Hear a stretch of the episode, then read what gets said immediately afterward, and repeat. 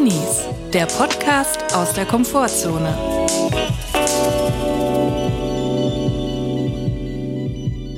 Hallo und herzlich willkommen zu einer neuen Folge Drinis. Wir hoffen, es geht euch gut und wenn nicht, ist auch okay. Wir sind wieder auf dem Dachboden. Hallo Chris. Hallo Julia. Grüß dich. Wie geht's dir denn? Mir geht's eigentlich gut. Ich muss eigentlich sagen, ich bin hier hingehetzt zum Dachboden, zu unserem mhm. Podcast-Dachboden und habe mir unterwegs noch so ein Ballisto-Riegel reingepfiffen. Und ich muss sagen, Ballisto kann man drehen und wenden, wie man es will. Das wird nicht zu einem guten Snack. Es war ein Schnellschuss, gebe ich zu, an der Supermarktkasse. Ich habe den gesehen, liegen gesehen, Ballisto Orange und ich habe mir den reingedreht. Da musst du wirklich sehr verzweifelt gewesen sein, wenn so du dazu es. greifst. Es ist für mich eigentlich der typische Schulausflugriegel, den dir aber deine Eltern eingepackt haben, ohne Absprache mit dir. Schön, ja. dass sie ihn eingepackt haben, sehr dankbar natürlich. Aber wenn man die Wahl hätte, man würde doch dann eher zum Snickers greifen. Ja, auf jeden Fall. Ich finde, Ballisto an der Kasse nehmen ist kurz vor ein Fläschchen Unterberg nehmen an der Kasse. Gleiches Verzweiflungslevel so trocken. Es ist so trocken. Und, so wie äh, Unterberg. Ja, es, ja. und äh, muss sagen, es, es verklebt mir immer noch bis in den Mund, muss ich jetzt ehrlich zu sagen. Es ist ein bisschen eklig. Es so. war noch nie ein Favorit von mir. Ich habe das, hat man immer nur genommen, wenn man wirklich hungrig war und aber nichts anderes zur Hand hat. ja, ja. Für mich ist immer, was man mitgenommen hat zu so Schulausflügen und so, war immer Schokocroissants von Aldi die einzeln eingepackten. Mhm. Und zwar hatte ich da folgenden Trick. Ich bin dann immer auf die äh, geschlossene, auf das geschlossene Tütchen Croissant mit dem Fuß einmal draufgetreten. Komplett, komplett dabei ist das geplatzt. Und, und das Croissant war komplett flach. Dann habe ich das wirklich, ich mochte das, wenn das so ganz dünn war. Du bist mit dem Fuß mit dem auf Fuß das Croissant? draufgetreten. Also auf die Verpackung, natürlich nicht aufs Croissant. Oh. Das hatte zwei Vorteile. Es war dann ganz dünn. Das war sehr lecker. Es war eine Delikatesse. Ich habe das ja. eingeführt, die Leute haben das irgendwann nachgemacht. Und die Packung ist direkt geöffnet, wenn du drauf trittst. Das ist ein kleiner Tipp von mir. Das gab es bei mir auf Schulreisen. Dann mhm. natürlich der Klassiker Beefy. Also ich muss festhalten, nach Mikrowellen gebrannt Mandeln, nach den Waffengs Kroffels, jetzt das flachgetretene Schokocroissant. Und dann, was natürlich noch als Getränk dazu kam, war die blaue Isolite von Aldi. Bei mir Isostar. Isostar. Isostar. So ein richtiger 90er-Jahre-Ding. Oder Rivella, so natürlich geil. in der Schweiz, Rivella. Dann ja. bei uns gab's oft das vermisse ich hier in Deutschland ein bisschen, den Silsa-Kranz. Das sind so Brötchen in einer, äh, eigentlich als Kranz angeordnet. Die kann man dann so rausbrechen und dann schön ein bisschen beschmiert. Das gab's vielleicht, wenn man wirklich fancy unterwegs war. Das waren aber wirklich die fancy Kids. Die ja. hatten Pombeeren dabei oder Trolli saure Apfelringe. Ja, und, geil. Oder. Sowas hatte ich nicht, aber, ähm Isolite, sorry, da habe ich direkt einen Sixpack immer ja. reingepackt. Habe ich auch leer gemacht an so, einem, an so einem Ausflugstag. da war ich komplett hyper. Ich muss sagen, ich war damals eigentlich zu schlecht vorbereitet für Schu Schulexkursionen. Ja. Als Trainee-Kind damals schon war es mir ein Graus. Also ich wollte eigentlich nie auf Schulausflüge, weil ich wusste, die Zugfahrt, das wird mir noch nachhängen die nächsten Tage, das wird anstrengend. Ja. Ich wollte eigentlich meine Ruhe haben, aber natürlich im Zug aus irgendwelchen Gründen Kinder ticken aus. Schulausflug, man sitzt zusammen im Zug, absolut Rambazamba. Und ich wollte damals schon meine Ruhe. Eigentlich sollte, hätte ich damals schon Kopfhörer mitbringen sollen. So eine ja. Powerbank würde ich heute mitnehmen, dass ja. man immer genug Saft hat. Und dann vielleicht, vielleicht auch so eine vorbereitete Zeitung, so mit zwei Löchern drin. so dass man sich die Ruhe hat, man liest Zeitung, aber man kann alles überwachen. Ja, ja, ganz unauffällig mit so einer Zeitung dann auf seinem Platz im Zug. Ja. Wird auch niemand nachfragen, warum sind denn da Löcher in deiner Zeitung, Chris? Ja, eigentlich ist es wichtig, ne, dass man das genau austariert auf so eine, aus so einem Schulausflug als Drini man muss natürlich auch mal gesehen werden. Nehmen wir an, wir fahren irgendwie hin zum Schloss oder so. Wir gucken eine Burg an. Man muss gesehen werden im Museum. Ab und zu, man muss sich vor der Lehrkraft zeigen, aber auch von den MitschülerInnen. Ja. Aber man muss natürlich auch auf sich achten und sich ab und zu gemütlich hinter die Lorbeerhecke hängen, liegen und sich da ein bisschen sonnen. Ja, also mein äh, Go-To war da immer, ähm, das bisschen strategisch anzugehen. Es ist ja. wichtig, dass die Lehrkraft dich mindestens einmal in einer Situation aktiv sieht, wo du sehr interessiert interessiert bist an, an der Materie. Das könnte sein Audioguide. Audioguide. Oder Prospekt. Total vertieft Katalog. im Audioguide. Oder du guckst dir richtig grübelt noch mit der Hand so am Kinn, guckst du dir ein Gemälde an im Museum. Eine Frage, gehört der Museumsshop auch dazu? Äh, nee, ich glaube nicht. Da geht es um was anderes. Ja, ne? oder auch, was auch sehr gut kommt, mhm. mal die Lehrkraft zwischendurch was fragen. Ja. Sie auch selber an ihre Grenzen ja. bringen, dass man einfach Interesse suggeriert. Ja. Und meines Erachtens, wenn du das relativ früh im Verlauf des Ausflugs machst, kannst du dich quasi nach relativ kurzer Zeit verabschieden und in dein eigenes Ding machen. Mhm. Du musst nur ein, zweimal dabei gesehen werden, wie du wirklich Interesse mhm. zeigst. Und dann schön Schlafmaske auf und irgendwo Richtig. in der Parkbank im großen Rosengarten sich hinlegen. Am besten eine Sonnenbrille, die, also eine Sonnenbrille, die eigentlich eine Schlafbrille ist, aber als Sonnenbrille getarnt. Die Leute denken, du schützt dich vor der Ja, Sonne, ja. eigentlich schläfst du. Genial. Ja, ja. Oder was wir auch mal gemacht haben, ähm, wir haben mal einen Tagesausflug gemacht nach Frankfurt ins Senckenberg-Museum. Mhm. Das geilste Naturkundemuseum Deutschlands, wahrscheinlich sogar Europas. Und es ist ja wirklich ein krasses Museum mit Dinos und Pipapo. Mhm. Was haben wir gemacht? Wir waren fünf Minuten drin und dann sind wir heimlich geflohen und sind zu Primark gegangen. Das geht aber nur, das geht aber nur, wenn du kurz Interesse zeigst, wenn die Lehrerin Mhm. dich sieht, oh, das ist aber ein toller Dino und dann fragst du noch drei Fragen zu Stegosaurus und dann ab zu Primark. Also man muss dazu sagen, es war 2010, Primark war neu in Deutschland, es war der heiße Scheiß. Mhm. Man fuhr dahin nach Frankfurt, es gab nur den in Frankfurt. Man hat sich da ähm, Tops für zwei Euro gekauft und hat gedacht, man hat jetzt die High Fashion hier Mhm. gerade an Land gezogen. Das war für mich eine neue Welt. Es gab große Größen, das war eine neue Welt für Mhm. mich. Da musste ich hin. Da muss, sorry Stegosaurus, da muss ich zu Primark rein. Das habe ich dann auch gemacht. Und das ging aber, wenn du vorher Interesse suggeriert hast. Klar, aber das unterscheidet uns eigentlich komplett, ne? Also ich habe versucht unterzutauchen, wie bei irgendwie Assassin's Creed, Kapuze auf und untertauchen in der Masse. Bloß Ja. nicht irgendwie sich separieren mit so zwei, drei Rabauken, die dann uns enttreiben im Museum. Ich wollte eigentlich aufgehen in der Masse und dann mich davonschleichen, vielleicht mit dem Vorwand, ich gehe auf Toilette und dann aber schön raus an die Sonne, mein Silserkranzbrötchen essen, ein Rivella dazu zischen, die, die Ruhe genießen. Einfach Rast machen. Ja, vielleicht auch mal anbandeln mit so einem Rentner-Ehepaar, mal fragen, wie es ihnen denn so geht mit der vielen Freizeit, die sie jetzt haben. Woher sie ihre Sandalen haben. Genau. Und meistens muss man ja auch sagen, also Schulausflüge, viele Leute haben es geliebt, viele Kinder, ich mochte es nie, weil ich immer wusste, das wird sozial intensiv. Sozialkater wird da sein, Sozialkater Ahoi. Ja. Ich wusste immer, das wird eine anstrengende Sache und auch, was ich mit der Zeit gelernt habe. Es hieß dann so, also dort, wo ich aufgewachsen bin, Kanton Aargau, sehr dicht von Römern bevölkert gewesen früher. Und da hieß es dann immer, hey, jetzt gehen wir mal so ein Legionärsfahrt angucken, so eine Straße, so eine wichtige Verbindungsstraße, irgendwie zwischen Jerusalem und Basel und den Wikingern oder so. Und dann dachte man so, geil, jetzt eine echte Römerstraße, geil. Die ist irgendwie 2000 Jahre alt. Ja. Man fährt mit dem Zug dorthin, es regnet, man läuft zwei Stunden durch den Regen und dann geht man dorthin, dann kommt so, habe ich so erlebt, kommt eine Frau, eine Museumsbeauftragte, eine Museumsvermittlerin, die hat dann so eine Römertunika so Römersandalen, aber weil es geregnet hat, da hat sich so einen durchsichtigen Regenanzug, weißt du, so ein, den, der auch am Kirchentag So verteilt wird. Ja, so ein Cape, das alle unter dem Stuhl, das alle so unter dem Stuhl hervorziehen, wenn dann der Regen Ja. kommt, wenn man gerade irgendwie wie so Luther oder einen so ein- anderen Jockel bepreist. Müllsack mit Kapuze. Genau, das also äh, Tunika, Römer-Tunika, Römer-Sandal, aber darüber ein neuwertiges, durchsichtiges High-End-Plastik. Ja.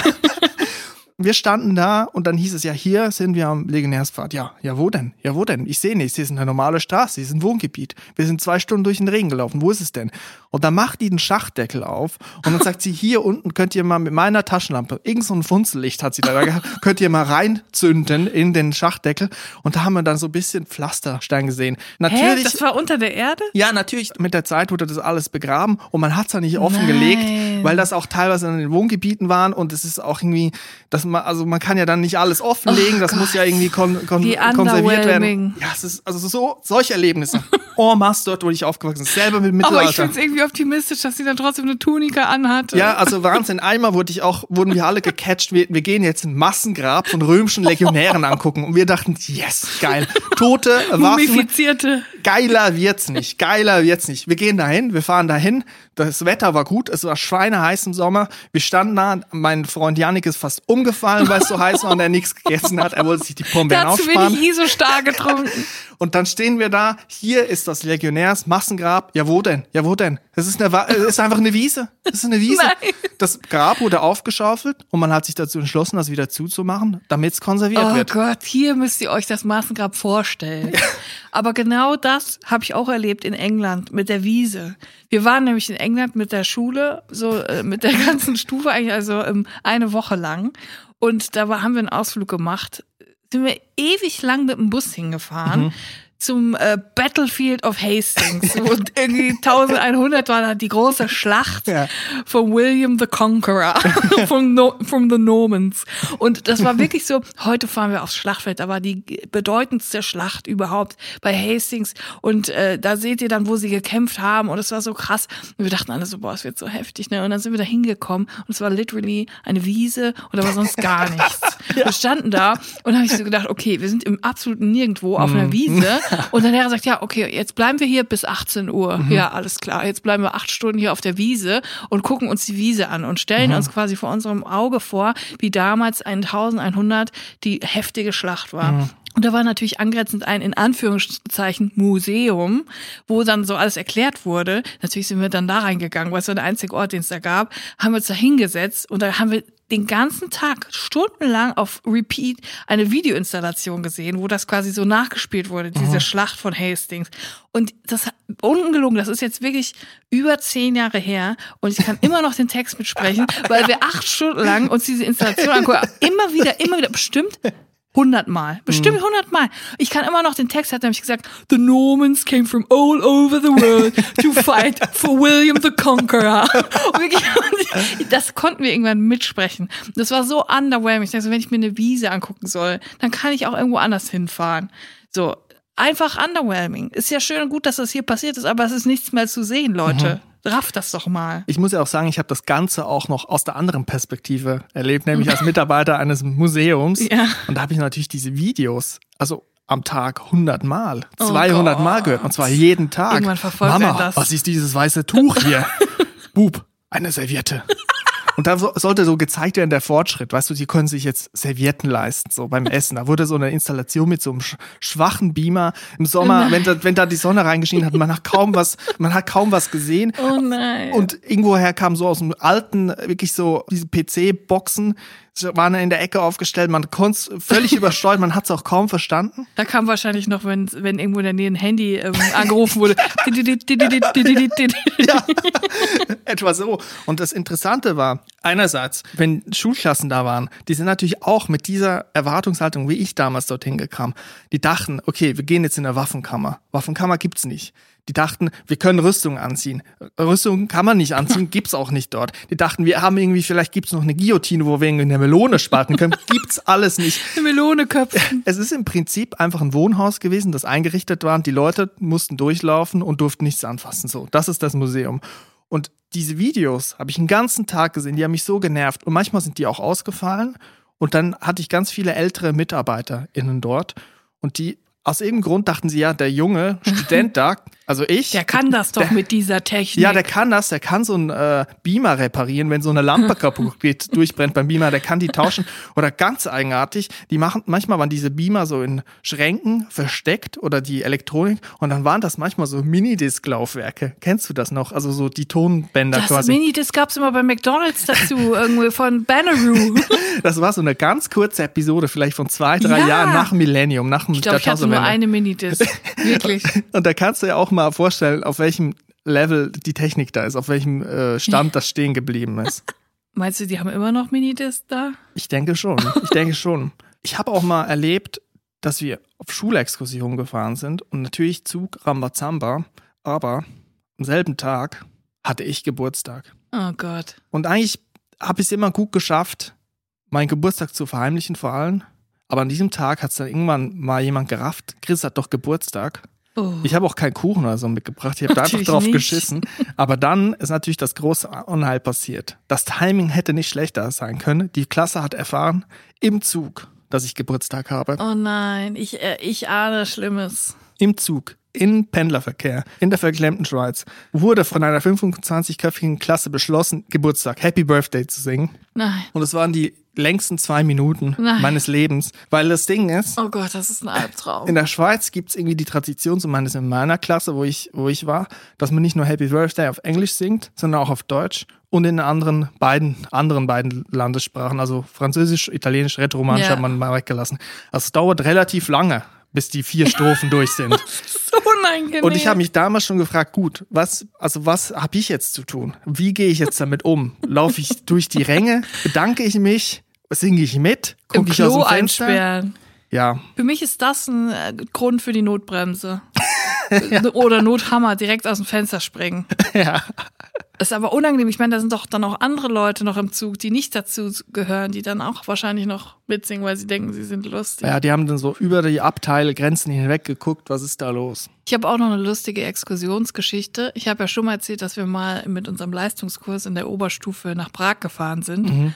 Und da hatten wir eine richtig geile Stadtführung. Das ist das Gegenteil vom Battle of Hastings. Das war richtig interessant. Erstens, wir sind richtig durch die Stadt gekommen, haben alles angeguckt. Hier hat Kafka gewohnt, hier ist er geboren, hier ist Kafka gestorben, hier hat Kafka Suppe gegessen, hier hat Kafka äh, Sport gemacht. Es war einfach die große Kafka-Führung. Und wir hatten so eine geile Stadtführerin aus Prag, die hieß Eva. Und die kam im Ballonseideanzug, also komplett auf Casual gemacht. Und die hat unsere Gruppe geführt mit einem Erkennungszeichen, der eine abgebrochene Antenne vom Auto war, den sie immer so hochgehalten hat. Und das Geile war an Eva, die hat einfach Kette geraucht. Also sie hat während unserer Exkursion, ich glaube, die hat uns so anderthalb Stunden durch die Stadt geführt, währenddessen hat sie eine ganze Packung geraucht. Und immer wenn eine Zigarette leer war, hat sie die neue Zigarette an der alten angemacht. Also sie hat nicht, sie hat die Kette nicht unterbrochen. Sie war literally Kettenraucherin.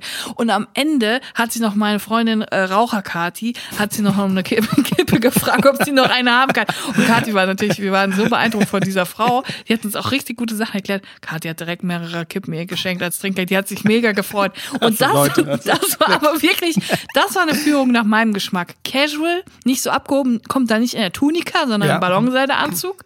Und kommt aus der Stadt, kennt sich Mhm. aus, hat uns die geilsten Ecken gezeigt, hat uns alles genau erklärt, hat Kette geraucht, fand ich einfach casual. Ja, ich muss auch sagen, das ist auch ein schmaler Grad. Also man muss vorbereitet sein, wenn man eine Stadtführung macht. Ja. aber man darf auch nicht zu vorbereitet sein. Also bei mir ist Ja. schon so eine Grenze Headset und wo die Leute In-Ears haben, ist schon für mich eine Grenze reicht. Ganz Schluss ist bei mir, wenn sie mit so dünnen Leitsordnern kommen, wo sie so noch Grafiken von Wiki Commons, so äh, urheberrechtlich nicht geschützte Grafiken irgendwie äh, von Stadtplänen zeigen. So, da bin ich raus. Da bin Aber ich raus. Endlevel ist eigentlich auf dem Segway. Ja. Stadtführung auf dem Segway, da kannst du direkt die Kugel Ja, geben. es muss casual sein. Es, man möchte nicht auch irgendwie plötzlich negativ auffallen, so als Gruppe. Es darf aber auch nicht zu unvorbereitet sein. Ja. Ich war mal mit einer Schulklasse, mit einer Musikklasse damals in äh, Dessau im Kurt-Weil-Haus, glaube ich, hieß das. Und wir haben uns noch Der verfahren. Herr. Ja, du. Kurt Weilhaus. man hat sich noch verfahren. Wir sind nämlich irgendwie falsch abgebogen, sind nach Lutherstadt Wittenberg gefahren, dann wieder zurück. Die, Mein Beileid. die Reise, die Reise hat drei, vier Stunden gedauert. Ich glaube, wir sind von, ich weiß nicht, von Leipzig oder Dresden. Ich kann mich nicht erinnern. Das hat auf jeden Fall doppelt so lange gedauert, als wir eigentlich gebraucht hätten. Ja. Dann sind wir dort angekommen. Wir hatten große Erwartungen. Wir dachten jetzt, Kurt Weil, wir lernen hier etwas über sein Leben, sein Haus, Ja. wie hat er gearbeitet. Wir kommen rein und da war dann wirklich halt eine Studentin, die zu wenig vorbereitet hat, sage ich jetzt mal. Ja. hat nämlich gesagt, so, wir sind hier im Kurt Weil Haus. Das war die linke Hand von Bertolt Brecht, hat die Musik geschrieben. Guckt doch euch doch einfach mal um. So. Und das war's dann. Und das war aber nicht ein Museum, wo dann Sachen beschrieben waren, sondern es war einfach wirklich das Haus. Und ich war mir auch die ganze Zeit nicht sicher, leben da gerade noch Leute und die haben es gerade über Airbnb für die Führung gemietet und wir sind da eigentlich gerade nur so zu Gast oder ist das wirklich ein Museum? Naja, das war zu schlecht Guckt euch vorbereitet. doch mal um. Aber das wäre ich als, als Fremdenführerin. Ich würde zu den Leuten sagen, hier, guckt euch einfach um, macht euch ein Bild von der Stadt. Wir sehen uns in anderthalb Stunden bei Sausalitos. Naja, man muss so die, man muss das Gleichgewicht halten. Ich mag das auch nicht, wenn man dann wirklich so als Gruppe von Punkt zu Punkt, man soll auch ein bisschen die Freiheit haben, aber zu viel Freiheit, das wissen wir alle. Das tut Es uns ist, nicht gut. es ist ein schmaler Grad. Naja, über Kurt Weil weiß ich jetzt nicht mehr. Ich habe nichts dazu Aber gelernt. ja, aber apropos Kurt Waldhaus, da fällt mir nämlich auch ein, es gibt noch ein Haus von einer sehr berühmten Person, das immer äh, besucht wird. Und zwar von Beyoncé, das ehemalige, das ehemalige Haus ihrer Kindheit in äh, Houston, Texas, im Third Ward ähm, Bezirk. Und da ist halt das Problem, da leben aktuell andere Leute drin. Also es ist ein relativ auch- großes, aber dann doch noch normales Haus. Und da leben Leute drin, aber die Fans pilgern halt alle dahin und die haben auch keinen Zaun oder so. Das Die stehen dann einfach, die dann. stehen einfach vorm Haus und machen Fotos. Und im Hintergrund sieht man immer, da steht das Auto, dann ist die äh, Gardine offen, da ist jemand am Kochen. Haben die dann denkst, Audioguides auch stehen hier vorm Haus mit Audioguides? Ich befürchte nein. Und es ist wirklich so sad, weil du denkst, so, die Leute wollen einfach Beyoncé ein, ein Str- Stück näher kommen, aber wem sie eigentlich näher kommen, ist Hans-Peter, der da jetzt mit seiner Frau äh, wohnt. Aber da können wir eigentlich mal festhalten, Kurt Weil ist die deutsche Beyoncé. Ja. Das können wir mal Ja, so das können wir festhalten. so oder? festhalten. Du bist also, Julia, auf Schulexkursion eher in die Nähe von Menschen gegangen, um auch etwas zu erleben mit ihnen. Ich habe versucht, unterzutauchen. Ja. Und das bringt mich nämlich zu einer Nachricht, die ich erhalten habe. Und nämlich geht's jetzt, Achtung, wir tauchen ein in die Tierwelt. Eigentlich brauchen wir mal so ein... Wir so tauchen ein im wahrsten Sinne des Wortes. Eine, wir brauchen eine Erdmännchen, Giraffe und Co-Trenner. Brauchen wir eigentlich. Stimmt. So Immer so drollige Musik. Also ich habe was gelernt und zwar aus der Fachzeitschrift Fisch und Fang. Und wir wissen ja alle, Angler, Jäger, Metzger, die Menschen, die die Tiere töten, die kennen sich ja am besten mit denen aus. Das sind acht, Jeder hatte doch die eine Person in der Klasse, die eine Fisch und Fang unterm Tisch hatte. Ich hatte so eine Person in der Klasse, kann ich ganz deutlich sagen. Und die hat immer heimlich im Unterricht in Ja. Fisch und Fang geblättert. Ja. Da muss man sagen, es gibt die Verfechter, die sagen, wir Angler, wir kennen uns, wir lieben die Fische. Eigentlich angeln wir sie aus Liebe. Ja. Wie die Jäger, wir schießen Hirsche aus Liebe zu Genau, ihnen. ja. Und deswegen ist natürlich Fisch und Fang auch das Magazin, wenn man etwas über Fische lernen möchte. Und ich habe hier ähm, gelernt, dass Karpfen, ich habe nämlich noch gefragt, haben denn Tiere auch so differenzierte Gefühle wie Peinlichkeit oder gibt's äh, so, sind die Eigenbrötler, gibt's Tiere, die dann nicht im Schwarm unterwegs sind? Und ich habe gelernt, dass Karpfen haben ein differenziertes Gefühl. Ich lese mal vor aus der Fisch und Fang. so zeigte die Analyse, also die haben an- analysiert, wie sich das Gruppenverhalten von Karpfen. So zeigte die Analyse des Verhaltens einer Karpfenpopulation, dass die Fische gerne in Gruppen umherschwimmen und vor allem im Sommer soziale Netzwerke bilden. Die sind also Aha. bei Facebook, Twitter Ja, und Co. Die sind da dabei. Netzwerke bilden, in denen einzelne Tiere ähnlich einer losen Freundschaft wiederholt mit ganz bestimmten Artgenossen auf Nahrungssuche gehen. Also wirklich so, eigentlich, äh, ich kann mir da vorstellen, Drini, der mal sagt, kommst du mal raus, okay, wir verstehen uns, wir gehen mal zusammen äh, mal was machen und dann haben dann wir wieder nach Hause. dann haben wir genug und dann sehen wir uns wieder Ja. äh, zwei Monate nicht. So. Eigentlich chillig. Aber jetzt kommt es, im Winter lösen sich diese stabilen Beziehungen auf. Zur Überraschung der Forschenden schwammen die Karpfen dann in größeren Schwärmen, ähnlich eines Heringsschwamms, aktiv im Freiwasser umher. Im Winter, die haben vielleicht auch so ein bisschen Blues, könnte ich mir vorstellen, Ah, Karpfen. ja. Möchten sie es auch muggelig machen? Natürlich, im Wasser ist es kalt, man muss die Nähe suchen, man kommt nicht drum rum. Auch für die Wärme einfach. Bisher war man davon ausgegangen, dass Karpfen als wärmeliebende Fische im Winter eine Art Winterschlaf halten und die tiefen Seeregionen aufsuchen. Jetzt kommt aber ein Einwand. Im Unterschied dazu zeigten sich Hechte als isolierte Einzelgänger. Hechte, wir halten fest, sind Drinis, sind Ja. isoliert, äh, sind gerne auf eigene Faust unterwegs. Kein Wunder. Kannibalismus ist bei Hechten weit verbreitet. Und da muss ich ja sagen, das ist ähnlich bei Menschen auch. Ich sage mal so, Kannibalen als Menschen sind auch kurzzeitig mal zu zweit, aber dann schnell auch wieder alleine. So, das, bei Hechten, glaube ich, äh, ja, kann man eine Parallele ziehen. Interessant wird's jetzt aber, Achtung, Überschrift, Schüchternheitssyndrom, Fische lernen, die Angel zu meiden. Zitiere weiter aus der Fisch und Fang. Viele Fische kommen im Laufe ihres Lebens mit einem Angelhaken in Berührung. Zum Beispiel, wenn sie als Junge noch zu kleine Fische gefangen und dann wieder ins Wasser gesetzt werden. Traurig, aber wahr, so ist das nun mal. Beangelte Fische lernen aus ihren Erfahrungen. Sie gehen schlechter an die Angel und schwimmen weniger aktiv umher. Ein Phänomen, das das Team um Robert Allinghaus, Shoutout, als Schüchternheitssyndrom bezeichnet. Also man hat, man hält fest, wie wir damals, wenn das Telefon geklingelt haben, hat, sind wir erstmal rangegangen, weil wir dachten, wir müssen, haben dann gelernt, das ist nichts für uns, dass da werden wir nur verarscht am Telefon Um uns selber zu schützen. um uns selber zu schützen und gehen heute eigentlich nicht mehr ans Telefon. Und ich sehe das ganz ähnlich. die Schüchternheit ist eigentlich eine lebensrettende Maßnahme. Genau, so ist es. Also die gehen nicht an die Angel, so wie wir nicht ans Telefon gehen. Ja. Karpfen sind besonders das lernfähig. Angelversuche im Forschungssee belegen die rapide Abnahme der Fängigkeit, obwohl sich die Karpfen durchaus in unmittelbarer Nähe der Angelhaken aufgehalten haben. Also so wie ich, wenn das Telefon klingelt, ich sitze daneben und gucke aufs Handy und sage einfach, vorbei ist. ja, ich lasse es klingeln, ich gehe nicht ran. Ja, also kann man jetzt eigentlich sagen, du bist ein Karpfen? Ja, naja, im Du Winter bist halt der nicht. Karpfen der Menschen. Ich möchte jetzt aber auch nicht sagen, dass ich ein Hecht bin. Geiler Hecht bist du. Mögen jetzt Kannibalen, mögen die Menschen oder hassen sie sie? Wenn man jemand isst, das Ich ist ein glaube, schwieriges sie mögen Thema. sie zu sehr. sie mögen sie zu sehr oder hassen sie zu sehr. Ich glaube, etwas, was du hast, willst du nicht essen. Also Hechte, Ich will jetzt kein Telefon essen. Verstehst du? ja. Du, du musst also eigentlich sagen, Hechte aus Zuneigung zu anderen essen sie andere Hechte. Ja. Also ich bin weder Hecht noch Karpfe, Ja? also ich möchte mich davon distanzieren auch. Okay.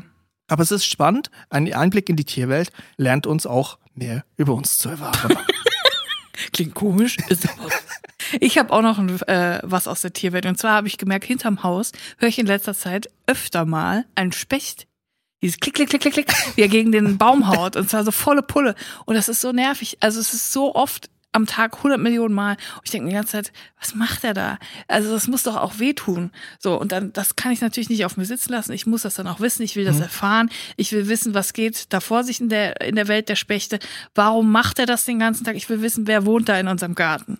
So, dann habe ich es natürlich gegoogelt, weil mich hat vor allem eine Frage interessiert. Wie kann ein Specht mit einem wahnsinnig hohen Kraftaufwand mhm. am Tag tausende von Male mit vollem Körpergewicht mit seinem Schnabel gegen einen Baum schlagen, mit einer wahnsinnigen Geschwindigkeit ohne dass ihm da Kotze übel bei wird. Also wenn wir jetzt mhm. den ganzen Tag unseren Kopf gegen die Wand schlagen, wir würden doch einfach sterben vor Schmerzen. Hirnerschütterung. Hirnerschütterung, Hirnschädeltrauma, was weiß ich. Schleudertrauma, alles. Ja, wie kann das sein? Also das habe ich mich dann gefragt und dann habe ich es gegoogelt. Und ich möchte jetzt mal kurz äh, vorlesen. Es ist nämlich wirklich interessant. Falls noch mehr Leute da draußen sich schon mal gefragt haben, warum kriegt der Specht keine Kopfschmerzen, habe ich jetzt hier die, die Lösung. Bis zu 12.000 Mal pro Tag schlägt der Specht seinen Schnabel gegen Holz und ist erstaunt, dass sein Gehirn durch diese Schläge keinen Schaden nimmt. Ein Specht kann bis zu 20 Schläge pro Sekunde ausführen. Jeder Schlag ist, einem Bericht in der Fachzeitschrift Nature vom Oktober 2006 zufolge, vergleichbar mit einem Aufprall des Schnabels mit 25 kmh gegen eine Wand, wobei eine Verzögerung von bis zu 1200 Gramm wirksam werden kann. Eine mehrere hundertmal größere Verzögerung als Astronauten bei einer Landung aus dem All auszuhalten haben.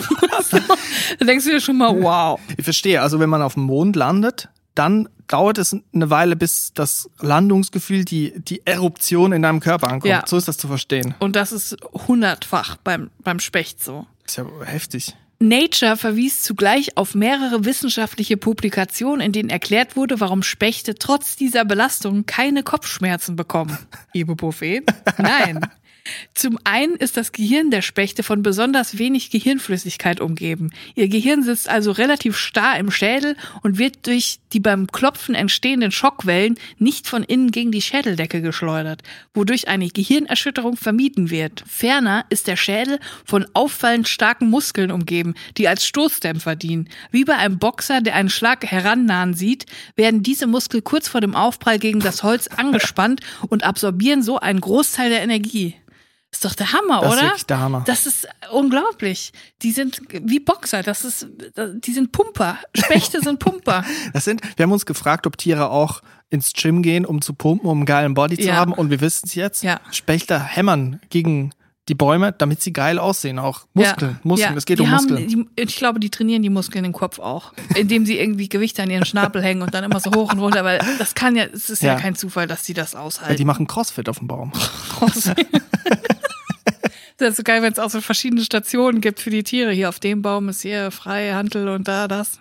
Ja, guck mal, die, da haben die, die Fische mehr mit zu dealen, ne? Also wer abbeißt, muss auch kauen. Ist da eigentlich richtig. Also die können nicht einfach äh, abbeißen ja. und dann äh, das wieder ganz easy ausspucken. Wenn die anbeißen an der Angel, dann müssen sie auch kauen. Dann müssen sie schlucken und dann wird's gefährlich. Dann wird's lebensbedrohlich für ja. sie. Der Specht, der kann da hämmern, wie er will. Ja, ich finde vor allem beachtlich, dass, ich finde, wir müssen jetzt einfach mal Props an alle Spechte da draußen geben, weil wie sehr kann man seine Nahrung wollen, dass man die ganze Zeit dafür in seinen Baum reinhackt und hinter der Rinde irgendwo was sucht. Ich meine, man kann auch einfacher an Würmer kommen, muss man jetzt auch mal sagen. Ja. Er könnte auch einfach runterfliegen auf die Wiese, ein, zweimal picken und dann hat er auch einen Regenwurm. Aber nein, er will das feine Zeug, er will die Borkenkäfer, er will die geile Scheiße, die unter der Rinde sitzt. Das ist auch ein bisschen ein kleiner, äh, ein Feinschmecker.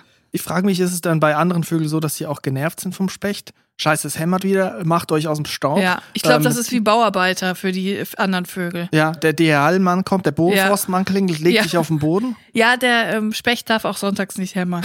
der, das wird auch das Ordnungsamt gerufen von den anderen Vögeln, von der Blaumeise. Die braucht ihren Schlaf und auch nur von 8 bis 18 Uhr darf der hämmern. Stell dir vor, es gäbe Spechte auf dem Mond. Dann könnten die noch unglaublich viel mehr hämmern. Oder was ist, wenn im Mond diese ganzen Krater von Spechten gemacht worden sind?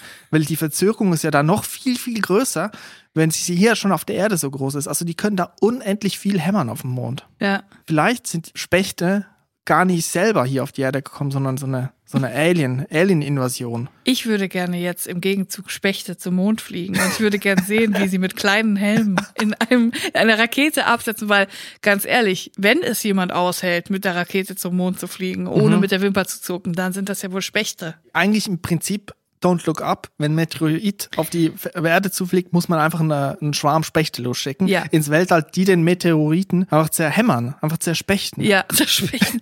Meißeln heißt das übrigens bei Oh, Spechten. Meißeln heißt das krass. Ja, die meißeln. Die meißeln den Baum ab. Und die Meisen, Die, die Meisen, die Ma meißeln nicht. die Meißeln, Die, Meisen, die Meisen. die Meisen, die spechten. Oh Gott, ich liebe einfach diese kleine Exkursion in die Tierwelt. Ich möchte jetzt direkt noch die Chance beim Shop verpacken und einen Abstecher in die Heraldik machen. Also wenn jetzt eine Alien-Invasion angeführt, nehmen wir jetzt mal an, durch die Spechte kommt, Ja. Muss ich ja die Welt irgendwie beflacken. Man muss ja zeigen, Ja. wir sind die Erde, wir sind die Welt, wir sind im Prinzip eine Gemeinschaft, wenn man so will. Und man muss ja irgendwas, äh, äh, eine, eine Flagge zeigen. Man muss sagen, Ja. wer, wer, zu wem wir gehören. Und wahrscheinlich würde dann einfach eine Erdkugel auf der Flagge gezeigt werden. Ich habe aber eine bessere Idee. Und zwar, man zeigt Teigtaschen. Man, man hat eine Flagge mit einer Teigtasche drauf, weil Teigtaschen gibt's auf der ganzen Welt. Habe ich diese stimmt. Woche gelernt. Teigtaschen gibt's auf der ganzen Welt. Man ist es schon bekannt.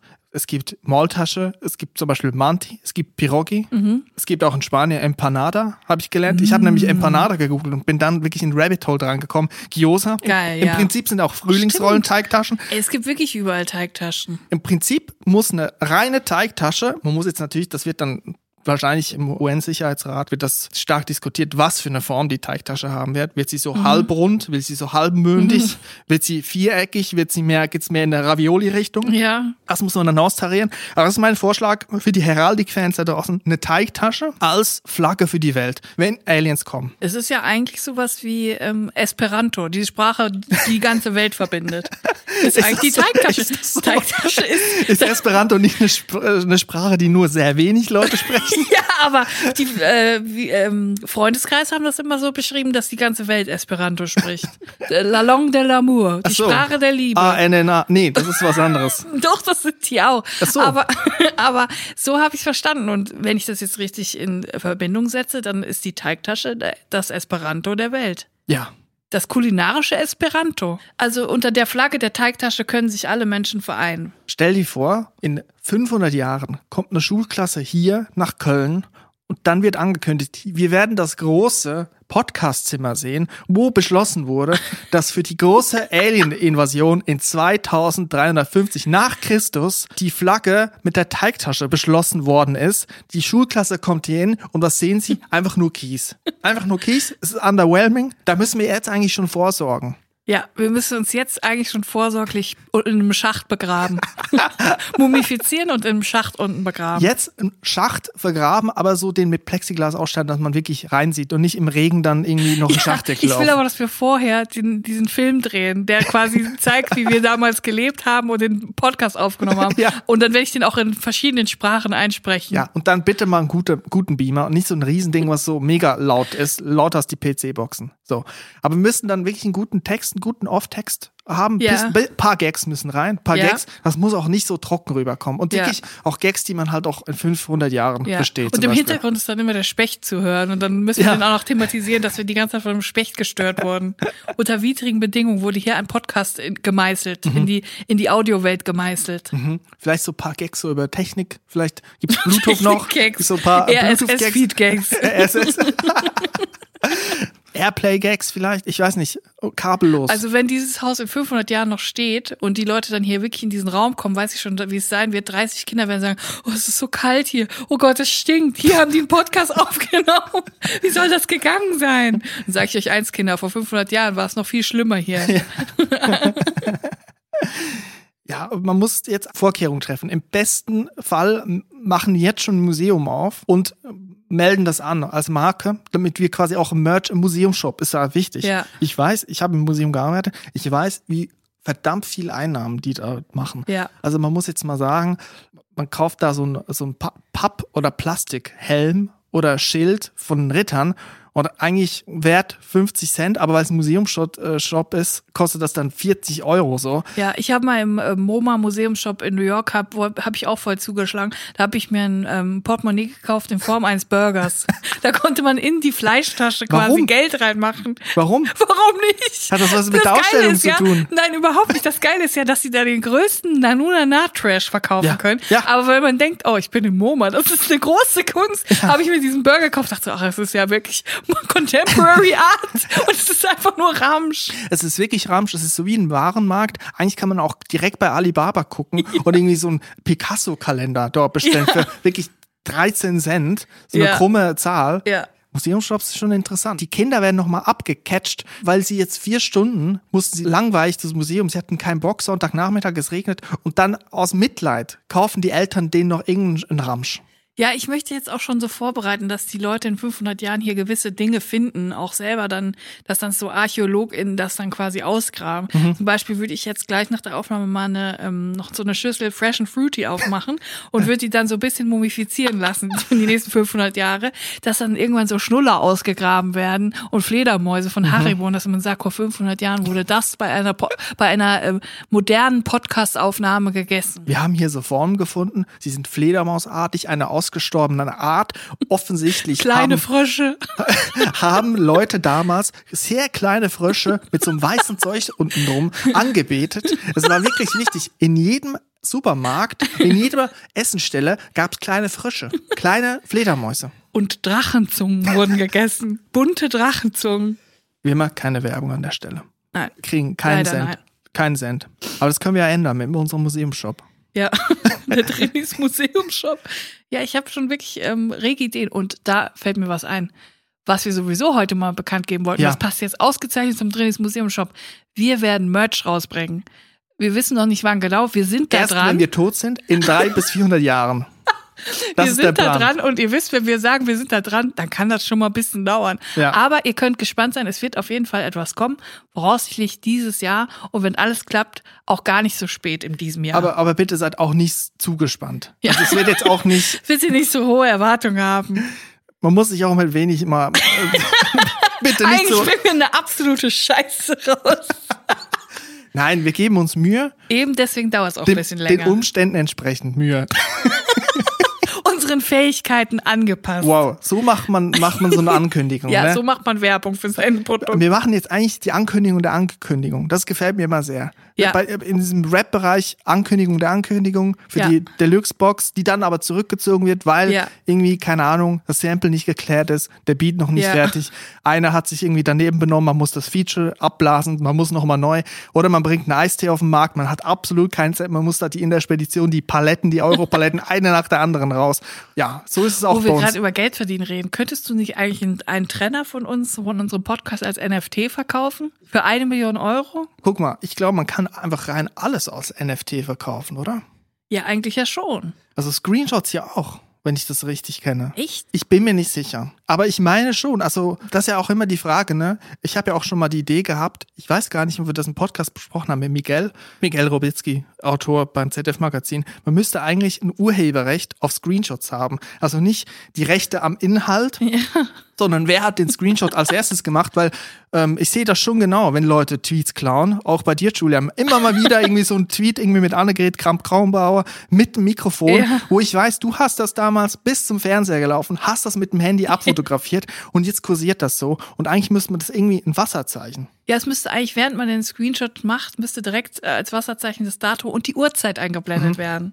Am besten noch so ein Kürzel vom, äh, von der Signatur. Ja, das ist genial. Und wenn man es dann haben will, muss man es halt kaufen. Gut, das ist eigentlich dann straight, glaube ich, NFT, ne? Also Ja. dieses Ding, ne? Also da muss man es ersteigern. Also ich muss sagen, wir sind schon äh, Screenshot-Konnoisseure, wenn man das so sagen kann.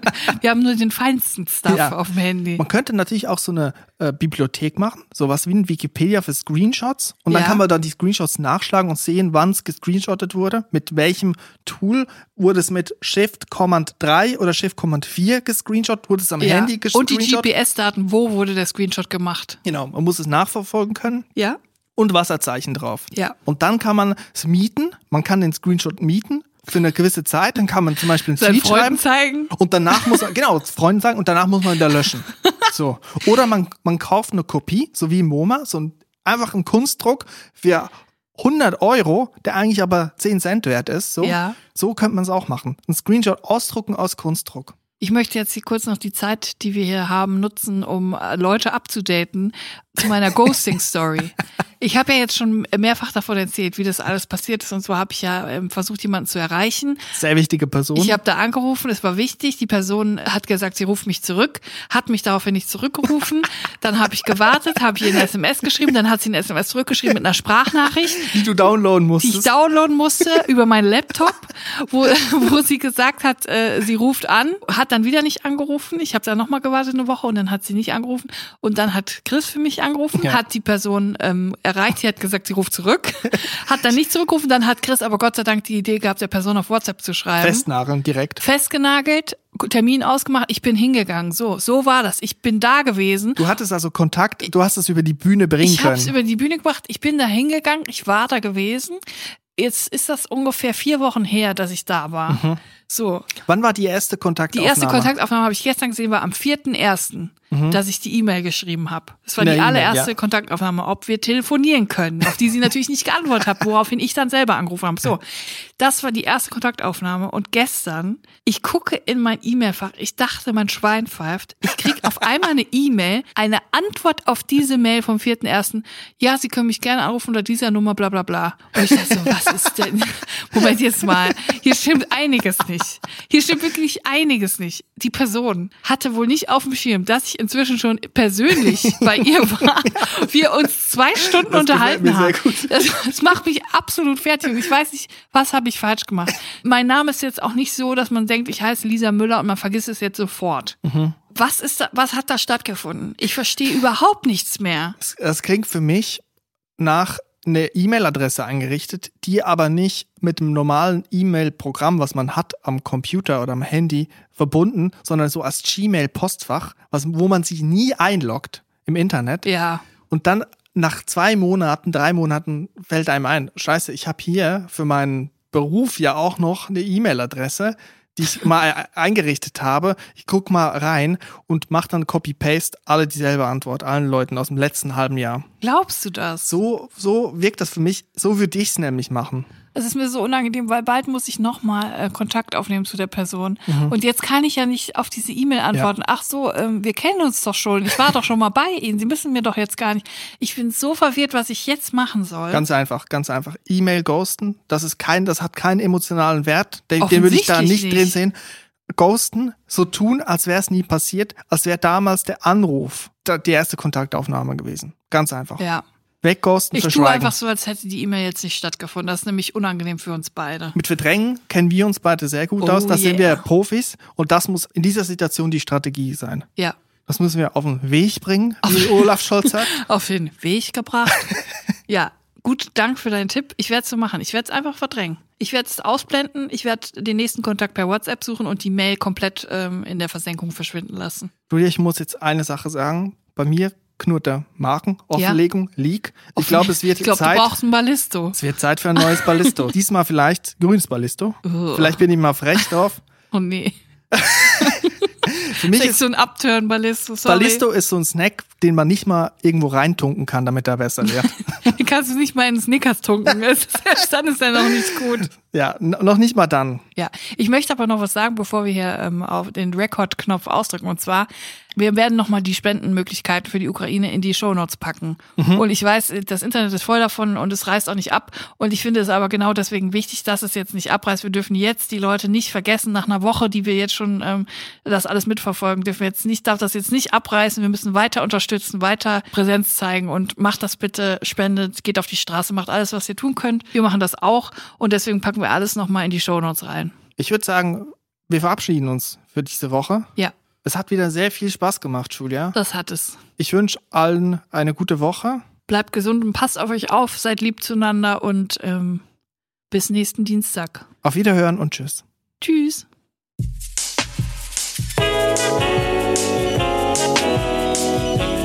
Drinnies, der Podcast aus der Komfortzone.